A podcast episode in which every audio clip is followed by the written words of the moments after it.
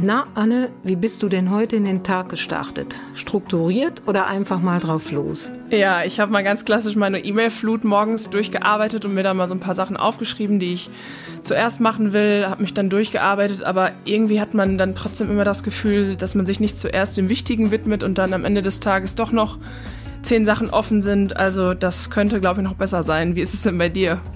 Naja, das Wichtigste, das lag schon oben auf dem Stapel, aber der ist wieder irgendwie in enorme Höhe gewachsen, um nicht zu sagen wirklich in die Höhe geschossen. War zu viel los, kam was dazwischen, halt das Übliche. Ordnung halten, sich und seinen Schreibtisch gut sortieren, klare Strukturen und keine Zeit mit überflüssigem Suchen verplempern, das wäre ja schön. Vielen gelingt das nicht. Der Digitalverband Bitkom, ähm, der hat eine neue Studie vorgelegt und sagt, jeder, in jedem beruflichen Postfach landen durchschnittlich 42 Mails täglich. Vor zwei Jahren waren das noch 24. Höchste Zeit also mal zu fragen, wie geht das denn geschmeidig mit dem Ordnung halten?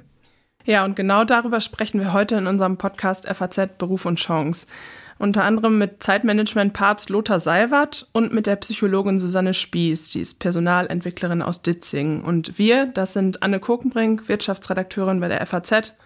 Und Ursula Kaltz, auch Wirtschaftsredakteurin der FAZ. Genau, wir schauen jetzt auf äußeres Chaos am Schreibtisch und am Arbeitsplatz und danach aber auch auf das innere Chaos, also Zeitmanagement, wie sich Zeitfresser vermeiden lassen und der Tagesablauf strukturieren lässt. Und damit herzlich willkommen zu einer neuen Folge. Schön, dass Sie dabei sind.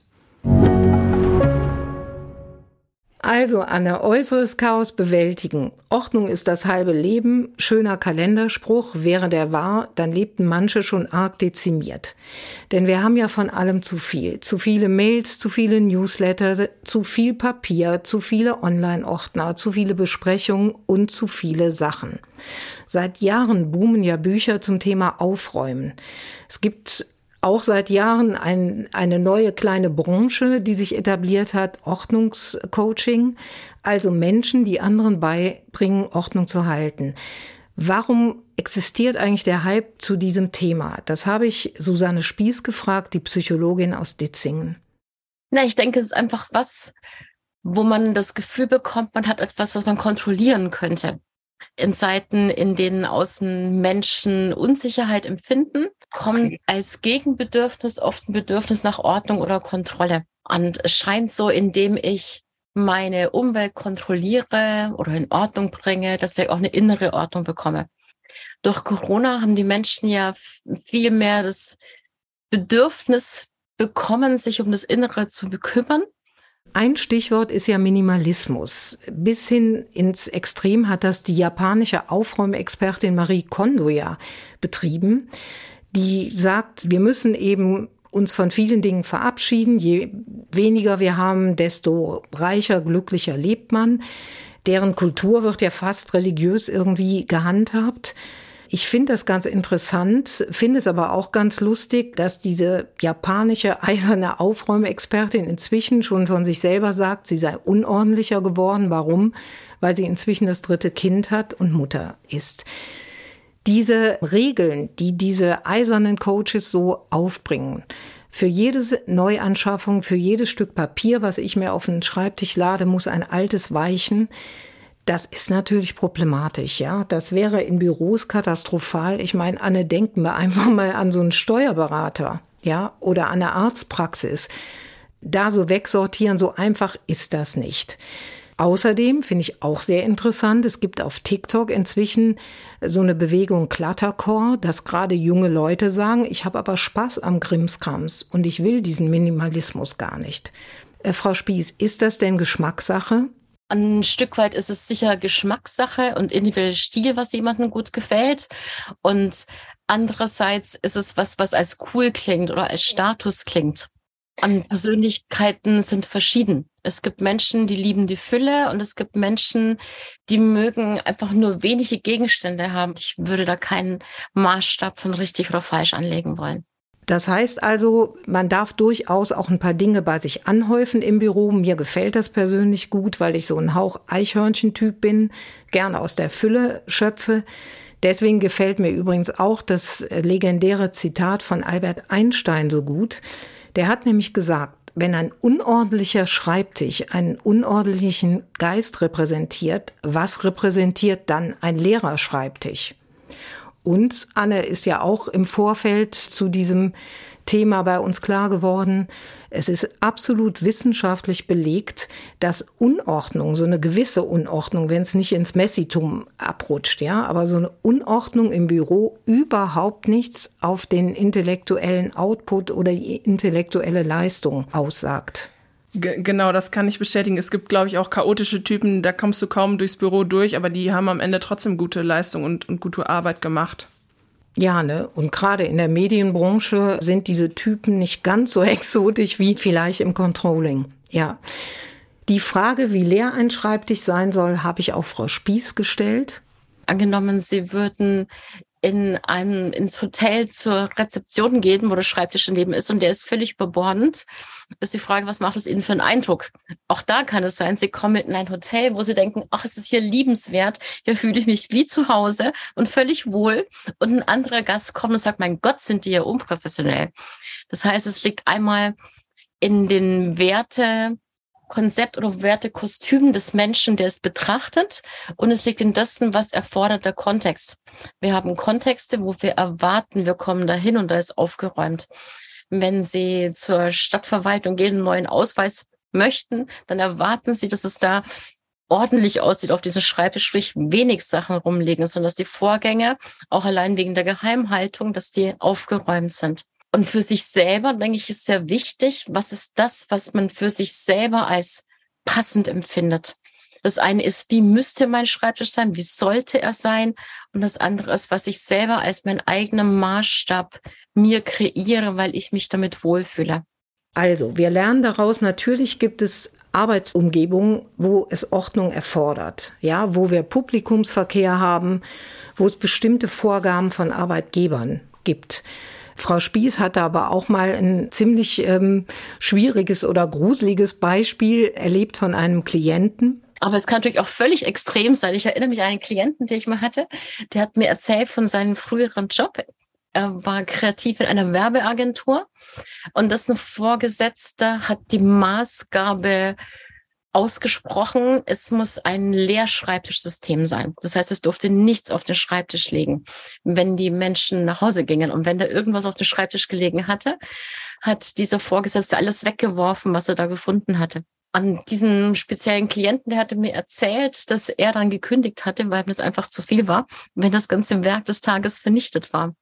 Ich persönlich, Anne, ähm, stapel zumindest so, was meine Aktenlage angeht, nicht so gerne ähm, tief. Ich habe schon noch das eine oder andere Mäppchen auf dem Schreibtisch, verschwinde nicht hinter einer Papierburg, aber erfreue mich irgendwie auch an dem Anblick, mehrere Projekte, mehrere schöne Dinge in Aussicht zu haben. Wie ist das denn bei dir, Anne? Hast du überhaupt noch Papier?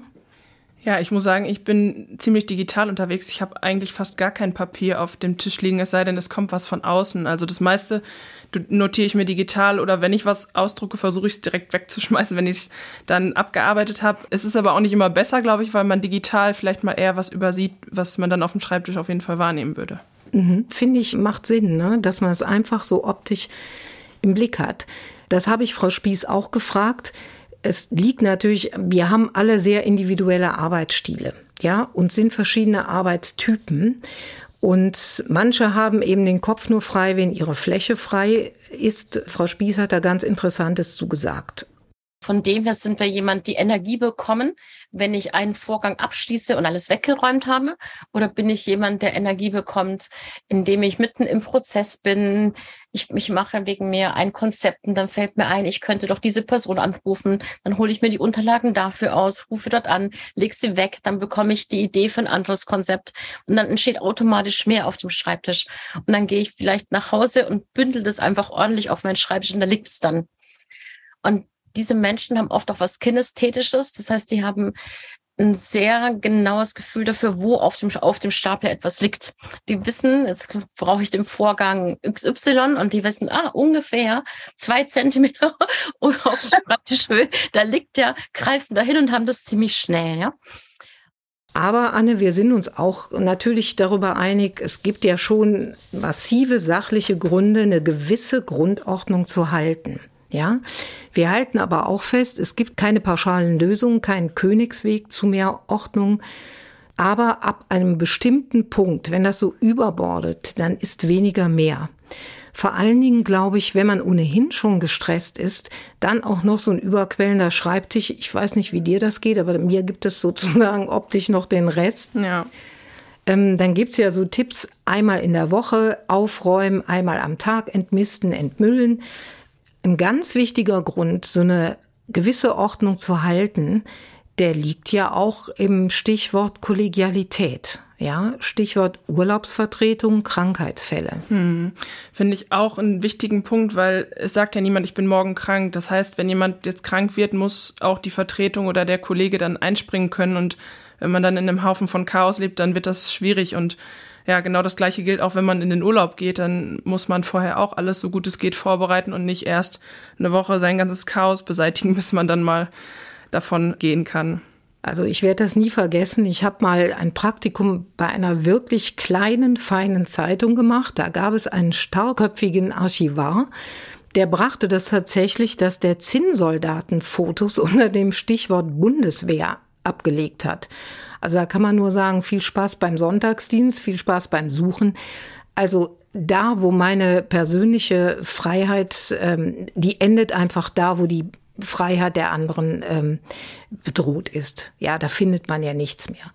Deswegen glaube ich auch, ABC des Aufräumens, digitale Strukturen verschlanken, Ordner einrichten, Unterordner einrichten und bitte auch nochmal so ein Tipp, den wir beide, glaube ich, ganz gut finden, keine blöden Fantasienamen für diese Ordner vergeben, sondern auch Sachnamen, dass der andere auch bei einem plötzlichen Krankheitsfall eine Chance hat, überhaupt darauf Zugriff zu haben. Mhm. Dabei soll man aber immer schön tolerant bleiben, sagt Susanne Spieß und verweist auf diesen großen Kommunikationsexperten Friedemann Schulz von Thun, der eben sagt, wir vertreten alle gegenteilige Werte und das muss nicht besser und nicht schlechter sein. Wir haben oft gegenteilige Werte, zum Beispiel ich habe Ordnung und ich habe Unordnung. Und wichtig ist es, wie wenn wir im Yin und Yang-Symbol denken würden. Da habe ich ja diesen, diesen Kreis wie dieser weißen und der schwarzen Fläche. Aber die schwarze Fläche hat auch einen weißen Punkt in sich und die weiße hat einen schwarzen in sich. Dass es nicht das eine und nur das andere gibt, sondern wir gucken müssen, dass wir in Balance kommen. Denn wenn wir den einen Wert übertreiben, kommen wir zu einem Unwert, wie er es so schön auch nennt. Angenommen, ich bin im Bereich Unordnung, wenn ich den weiter gehen würde, käme ich irgendwann mal in das völlige unbeherrschbare Chaos. Wenn ich auch Bereich der Ordnung übertreibe, komme ich irgendwann mal in eine zwanghafte Akribie. Und es ist wichtig, dass wenn ich in einer zwanghaften Akribie wäre, würde mein Entwicklungsweg gerade zu etwas mehr Unordnung zulassen führen.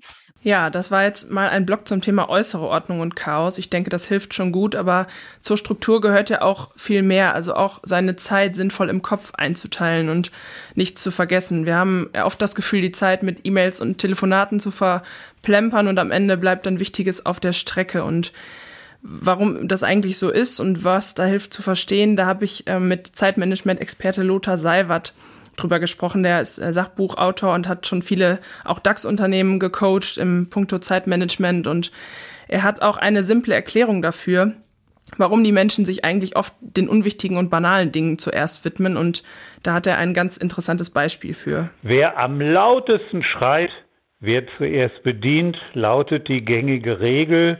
Oder um es noch deutlicher zu veranschaulichen, ich hatte vor einiger Zeit einen Vortrag auf einem Chirurgenkongress in Berlin und da haben die mir genau das anhand der Prioritätenregel der Rettungssanitäter verdeutlicht. Ja, stellen Sie sich vielleicht nicht zu bildhaft mal so ein Unfallszenario vor auf der Autobahn mit Tatütata, Feuerwehr, Krankenwagen, Polizei, Rettungshubschrauber, das ganze Programm. Und da schreit einer, weil ihm das Blut so den Oberschenkel runterläuft, warum kommt denn keiner? Ich bin doch Privatpatient. Das sagen die, der ist völlig unwichtig im Moment, sondern der bewusstlos im Straßengraben liegt, muss zuerst wiederbelebt werden. Und die geniale Prioritätenregel lautet, wer schreit, lebt. Ja, ich denke, da findet sich der ein oder andere mit Sicherheit wieder. Und äh, Seiwert hat auch verraten, was man eigentlich dagegen tun kann. Also das Entscheidende ist erstmal am Abend vorher meinen Tagesplan zu machen, damit das UB, das Unterbewusstsein, das über Nacht verinnerlichen kann. Und dann ganz simpel mit dem Wichtigsten zuerst beginnen. Die Amerikaner haben so eine schöne Formel, oder Sprichwort Eat that frog first haben wir im Deutschen ja so ähnlich, die dickste Kröte zuerst schlucken. Viele neigen dazu, Unangenehmes vor sich herzuschieben. Ja, ich muss ein aufwendiges Protokoll ausarbeiten. Ich muss eine Präsentation zusammenstellen und Slides generieren. Und dann fangen viele so an, sagen erstmal die kleinen Dinge wegzuarbeiten, um mich dann in Ruhe der großen wichtigen Aufgabe zu widmen. Das ist aber eine Illusion, ein Trugschluss, weil bis dahin kommt wieder so vieles dazwischen. Bing, du hast eine neue Mail, dann kommt eine Kollegin, Kollege, hast du mal eine Minute Zeit? Wissen wir alle, das sind in Wirklichkeit eine Viertelstunde, halbe Stunde oder noch mehr. Und deshalb sollten wir den ersten Block des Tages für die wirklich wichtigen Dinge reservieren, in der Zeit auch vermeiden, ans Telefon zu gehen und die tückischste Zeitfalle sind E-Mails. Also die Quintessenz nicht bei jedem Pling direkt der Versuchung nachgehen und die E-Mail aufklicken. Das kommt natürlich auch auf die Branche an, in der man arbeitet. Aber es geht ja auch oft beim Frühstück schon los morgens. Man hat das Croissant in der linken Hand, das Handy in der rechten Hand und checkt direkt schon mal die E-Mails, die eingehen. Das ja, müssen natürlich einige Branchen, aber Seiwert sagt eben auch dazu, dass E-Mails externe Prioritäten sind und viele Menschen dazu neigen, ähm, sich damit zu verzetteln. Und er führt dabei nochmal das Beispiel des Seglers an. Es kommt nicht darauf an, wie der Wind weht, sondern wie ich die Segel setze, weil sonst komme ich von der Schiene nicht mehr runter, sagt er. Das ist ja auch ein schönes, erfrischendes Beispiel. Ich würde einen ganz kleinen Hauch dagegen äh, argumentieren oder einfach nur sagen, ich glaube, für drei Viertel aller Leute trifft das prima zu. Aber vielleicht sollten wir auch noch so im Hinterkopf halten, es gibt ja diese berühmten ähm, Lerchen und die Eulen. Also Leute, die morgens schon um 5 Uhr topfit sind, schon drei Runden gejoggt haben und mit Schwung in den Tag starten und die Eulen, Nachtarbeiter, die sich erstmal warm laufen müssen. Und da will ich nur so eine kleine Lanze für die Eulen brechen. Wenn die morgens gleich so einen riesen herausfordernden Brocken haben, dann können die eigentlich schon direkt wieder einpacken. Also für die ist das okay vielleicht, wenn sie auch so eine Routineaufgabe zum Auftakt machen und sich so langsam ranpirschen, dann auch diese ganz relevanten Dinge zu lösen. Das finde ich, muss man einfach nur so etwas dabei berücksichtigen. Aber sehr interessant, Anne, was du da rausrecherchiert hast. Wie ist das denn bei dir mit den Mails? Kriegst du das denn für dich hin, dieses E-Mail-Fasten? Naja, ich schaue schon oft direkt rein, wenn eine E-Mail reinkommt. Das ist bei uns vielleicht auch ein bisschen durch die Branche Tageszeitung bedingt, aber das wirft mich dann auch oft raus, wenn man sich lange auf was konzentrieren will. Vielleicht hilft es da, für den einen oder anderen auch, ein festes Zeitfenster festzulegen. Wie ist es denn bei dir? Ich bin da leider ganz bei dir. Ich glaube, man, man kann sich ja wirklich darauf rausreden, dass es äh, branchenspezifisch ist. Aber ganz ehrlich, bei mir ist das oft die platte Neugier. Frau Spieß habe ich dazu auch gefragt, ob sie irgendwie einen Trick hat, die eigene Neugier auszubremsen, dass man wirklich dann am Stück sich einer Aufgabe widmet. Es gibt ja einen, der neugierig ist, wie Sie gerade eben gesagt haben.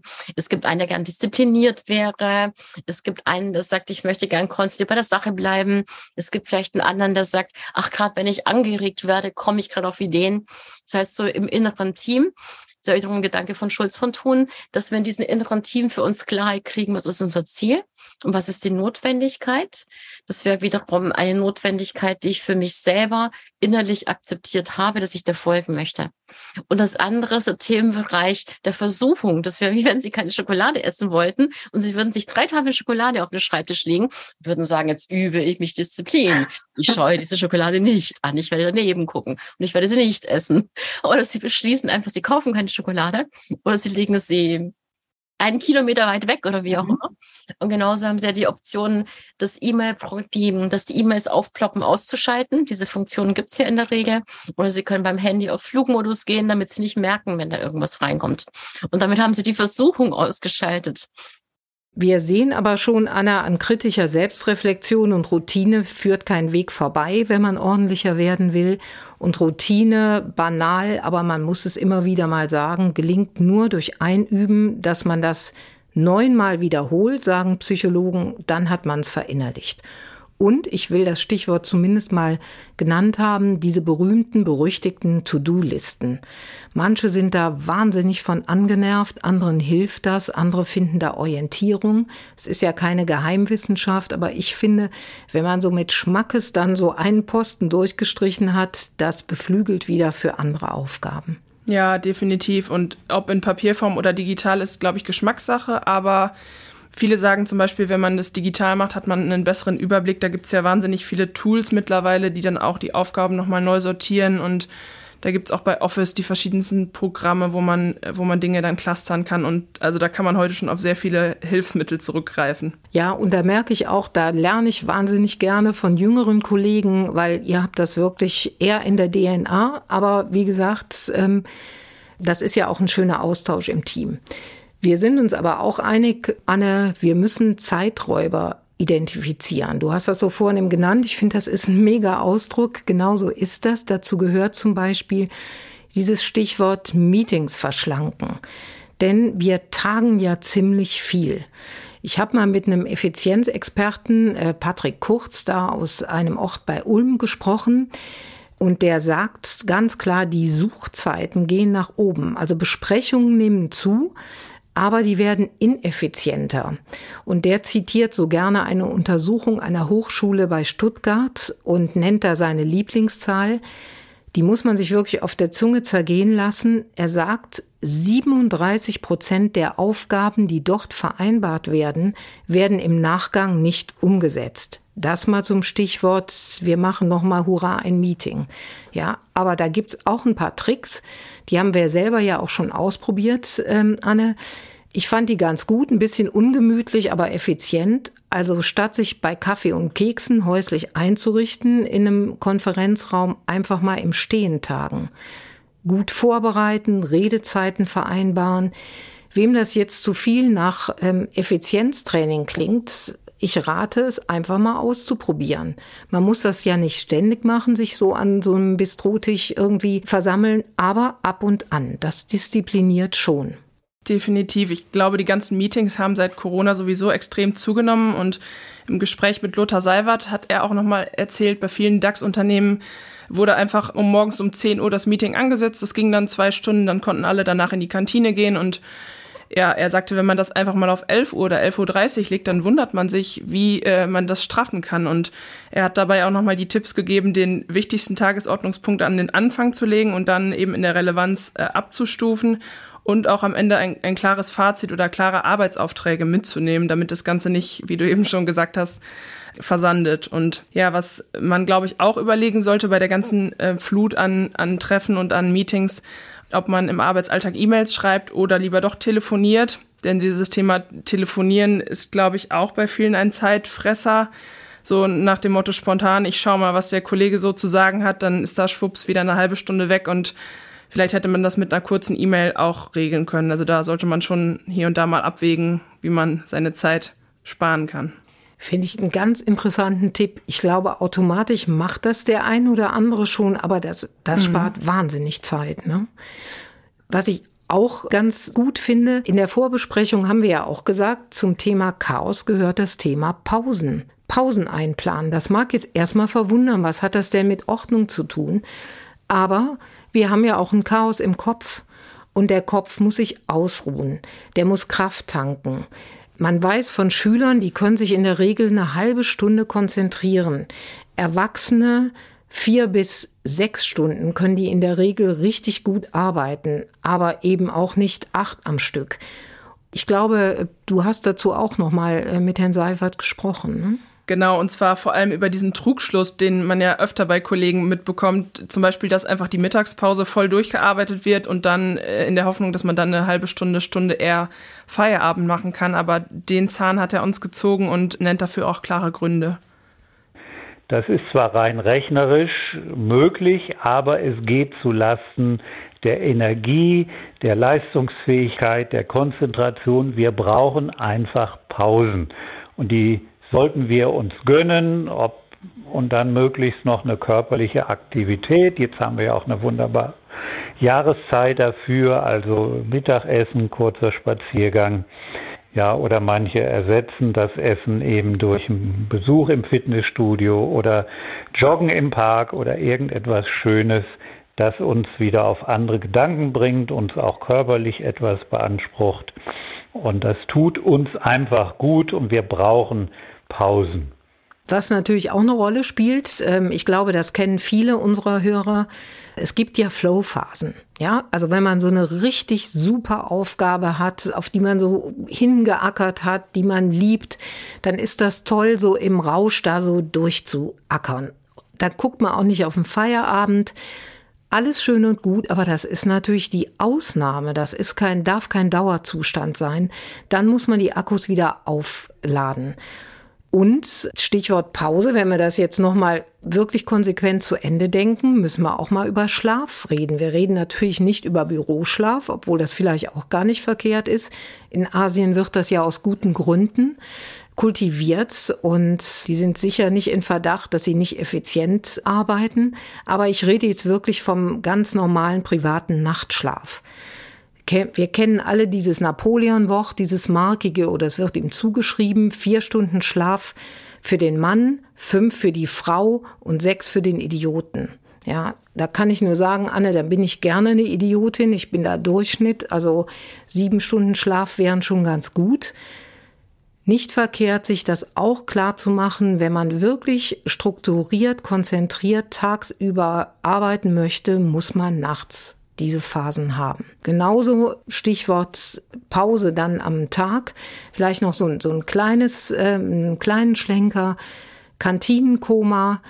Das finde ich ganz klasse, dass inzwischen ja in fast jeder Kantine irgendwie es Bowls gibt oder ähm, auch für Vegetarier was da ist. Da finde ich, hat deine Generation auch viel auf den Weg gebracht.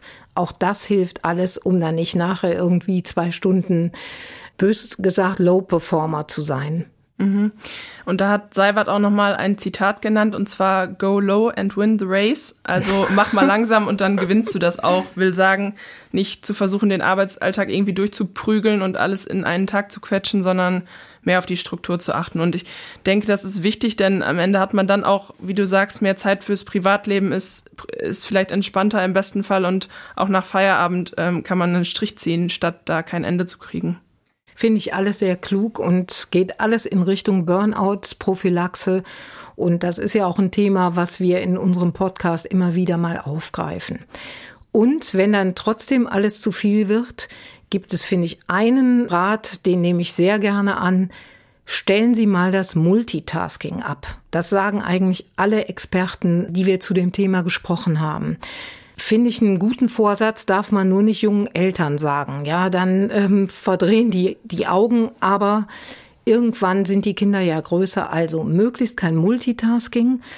Und wenn es zu viel wird, Kollegen um Hilfe bitten, ansprechen und das Thema Nein sagen für sich einüben. Dazu haben wir übrigens auch einen Podcast gemacht mit meiner Kollegin Angelika Fey darf ich auch noch mal einen kleinen Werbeblocker für einbauen. Also wer da mal reinhören will. Nein sagen ist auch einer von drei Tipps, den uns Zeitmanagement-Experte Lothar Seiwert noch zum Schluss mit auf den Weg geben will. Und zwar den Mut haben, Nein zu sagen, nicht alles machen zu müssen, nur weil jemand etwas sagt oder laut schreit.